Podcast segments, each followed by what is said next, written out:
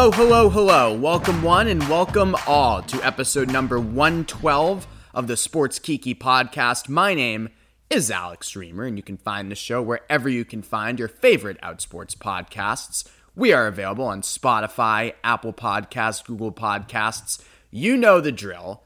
Throughout my long life of podcasting, I have recorded shows in, well, let's just say some interesting places. I was a college student recording a bi weekly Red Sox podcast, and of course, college students, especially underclassmen, often have roommates and have roommates in very closed quarters. My freshman year at Boston University, I shared basically a small closet with another human being, two beds in there, right on top of each other. So, suffice to say, not very friendly to podcasting. So, what did I do? I had to record my late night shows. The Red Sox would play on Sunday Night Baseball. The game would end at like midnight, and I had to get a show out to my dozens and dozens of subscribers. So, what did I do? I recorded shows on park benches around campus in the wee hours of the morning. I snuck into the College of Communication several times as well. Uh, last year, doing this show, the Sports Kiki podcast, I recorded an episode uh, on the base uh, on the floor of uh, my friend's guest bedroom which was quite uncomfortable, but I was there for a long weekend, and this show had to get out. I say that to say this I'm recording this week's edition of the Sports Kiki in a bit of an interesting location as well. I'm up in the great state of New Hampshire for the weekend, Easter weekend, Good Friday weekend, a holy weekend. Hope you all are enjoying it as well. Um, and I had to find a quiet place in the house to record the show this week. So I am recording the show in some weird sports den. It's a very nice house. It's one of those lake houses in New Hampshire, very scenic, very bucolic. But in the basement, there is this weird, and it's quite big, sports bar uh, with a huge TV, a ping pong table, a pool table, air hockey table, and all sorts of the like most Boston cliche sports posters you could find. We have Do Your Job for the Pats, Bleed Green for the Celts, Dirty Water for the Sox. And this is their first uh, home series of the weekend uh, of the year at Fenway this weekend. So very appropriate. Uh, I'm recording the show looking at the Dirty Water Red Sox sign as well. Uh, Ray Bourque and the Bruins. We have a nice uh, homage to him. So yeah, I, I am here in like Boston sports heaven.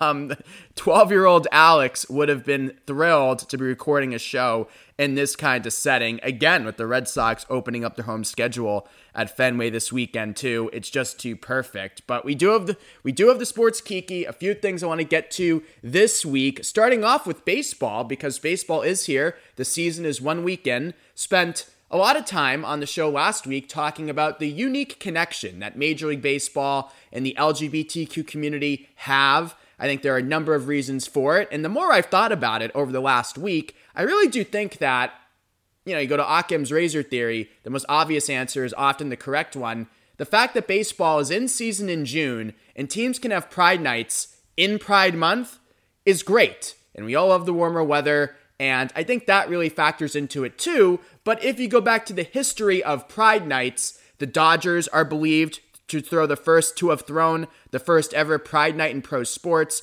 back in 2000. The Cubs followed the year after with their Out at Wrigley event. So, on top of that, uh, baseball being played during Pride Month, Pride Nights taking place appropriately during Pride Month.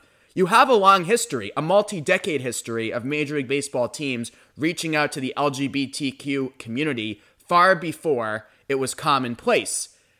Every team has a Pride Night now, except, well, the Texas Rangers, who remain the last holdout in Major League Baseball. Our Ken Schultz, our resident baseball aficionado at Outsports, had a story this week that did catch my eye. Texas Rangers to finally hold a Pride Night. Asterisk. Now, the asterisk does, you know, give it away that maybe this isn't the typical LGBTQ pride experience, but pride, all right. I mean, what else could it be? Well, there's a catch. The Rangers are having Charley Pride bobblehead night. April 15th, so they actually had it yesterday, Friday. Uh, who is Charley Pride? He's a trailblazer, uh, black artist, trailblazing black artist. Who was inducted into the Country Music Hall of Fame, also a former minor league ball player, which I guess is his connection to the Rangers. So, yeah, it's a cool guy. He's a cool guy, looks like a cool bobblehead, definitely worthy of such a tribute. But hey, Rangers, where's the other Pride Night? Huh? I mean, as Ken pointed out in his piece, the Rangers have 34 quote unquote community nights listed on their 2022 schedule, and not a single one of them is Pride related. I mean, really. the Rangers are having a weather day. They're having all sorts of silly promotions. But they can't have a Pride night? Seriously? And there's a number of theories as to why the Rangers are the last holdout in Major League Baseball. Out Rangers beat writer Alex Plink, who we've profiled on Outsports a couple of times, posted last season on his blog that there's a strong suspicion that a high ranking member of the organization's front office is dead set against the concept. So maybe that's the case. That would make sense. But man, oh man. I mean, what a miss here from the Rangers. And just look at it from the business perspective. Pride nights are historically very well attended. I know here in Boston, when the Red Sox hold one, very well attended. It's one of the signature home games of the season. So if you don't love the LGBTQ community, okay, but you loathe us so much, you, you don't even want to take our money. Ooh, that is really reaching that to a whole new level. So the Rangers, once again, the only holdout Major League Baseball without a Pride Night, and it's come to our attention again this season. And it's really just a slap in the face to the team's LGBTQ fans who spend money, who go to the games, who buy the merchandise, watch them on TV, and you can't have a single night where you're paying tribute to them, where you're recognizing them. Instead, you're having weather night and all sorts of other silly things. Please. Uh, please, honey, please. That's a reaction I had when I looked at the ass of Oakland A's catcher Sean Murphy.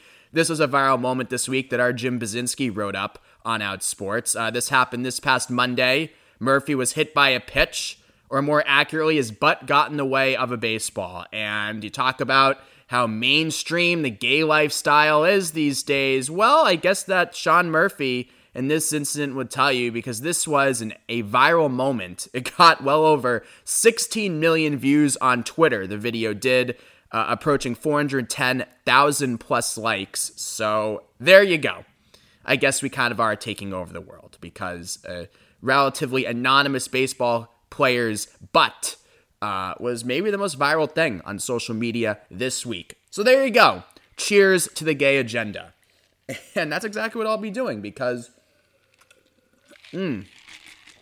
As I said, I'm on vacation, so I may or may not have taken a sip of a little podcasting cocktail. Who's to say? Uh, good thing we're not on video. You can never say. You can never see. Um, so the the point that I want to close on the show this week, and I guess this would be our big topic this week, is a story I wrote about Magic Johnson, who has a gay son, EJ. And I bring this up because Magic Johnson has a new docu-series coming out on Apple Plus TV, and he's been doing the interview rounds to promote the show, as one does. One of those interviews was with the publication Variety. In that interview, Magic talked about his relationship with his gay son, EJ. And though they're very close today and have been for some years, it wasn't always that way. Magic told the story about how when EJ came out to him, it took some time for him to learn to love him. Uh, uh, him to come to love him, I should say. That's the better way to put it. Of him coming to love EJ for all that he is, including being gay. EJ was quoted extensively in the story as well. And I bring this up as an interesting talking point because it shows us that people are complicated, right? So let's look at the history of Magic Johnson. First of all, TMZ took a picture of EJ holding hands with a man, or I guess at that point a boy, because he was still a teenager, in 2013. Um, they then asked Magic about that photograph, and Magic gave the best quote a father could give in that spot. He said, Cookie and I, Cookie is his wife, love EJ and support him in every way. We're very proud of him. Beautiful, simple, loving, great, right? Well, it wasn't always that way. EJ came out to his parents in 2010, and the embrace didn't come immediately. Magic said this to Variety when you grow up in team sports, you're thinking, is he going to play sports? And then I saw that he liked dolls and to play dress up. What are you doing? And because of that, EJ says his parents were the last people to know he was gay. He knew they would need some, some time to digest the news. And for a while, things were pretty tense inside of their Beverly Hills home. Magic made some insulting rules. He barred EJ from wearing scarves in the house. This is what EJ said. My parents were the last people that I had to talk to about it. It wasn't new for me, but they had to really take that in and digest it, especially for my dad, because he was really the last person to talk to. I think it was just a lot for him to swallow in that conversation. And he was just rattling off about things that weren't particularly nice. So that stands in contrast to Magic's public persona, because Magic has always been publicly pro LGBTQ. The greatest example of that, and most monumental example of that, was his HIV disclosure in 1991. That was a landmark moment, a turning point in the fight for HIV awareness. Of course, in the early 90s, HIV was still commonly viewed as a gay problem. Oh, that's the gay plague. That affects gay men who have sex with other gay men. Nothing we really need to worry about. But then Magic Johnson, one of the most famous basketball players in the world, an icon, says on national TV, holds a press conference, and says that he has HIV. His decision to go public with that diagnosis saved the lives of countless LGBTQ people, and a lesser man may not have gone public at that time because as soon as Johnson announced that he had HIV, the rumors started to swirl. Was he gay? That's a gay thing. So many people would have been so afraid of the stigma, they would have kept that news in house. But Magic didn't do that. He came out live in 1991 and said, I have HIV. LZ Granderson, gay sports writer in LA, wrote this about Magic's announcement a few years ago. Along the way, Magic encountered the same sort of prejudice and discrimination that many gay men had to deal with, but not once do I recall Magic denouncing the gay community in order to quote unquote clear his name. And that's so right and so important. And you go throughout the years, Magic cut ads for the fight against Prop 8 in California, which was their initiative to ban same sex marriage, which actually narrowly passed in the popular vote then was overturned. This was back in 2008. So, you know, go back to 08 even. Magic Johnson is cutting ads in support of same sex marriage, or I guess most accurately, cutting ads against an initiative to ban same sex marriage.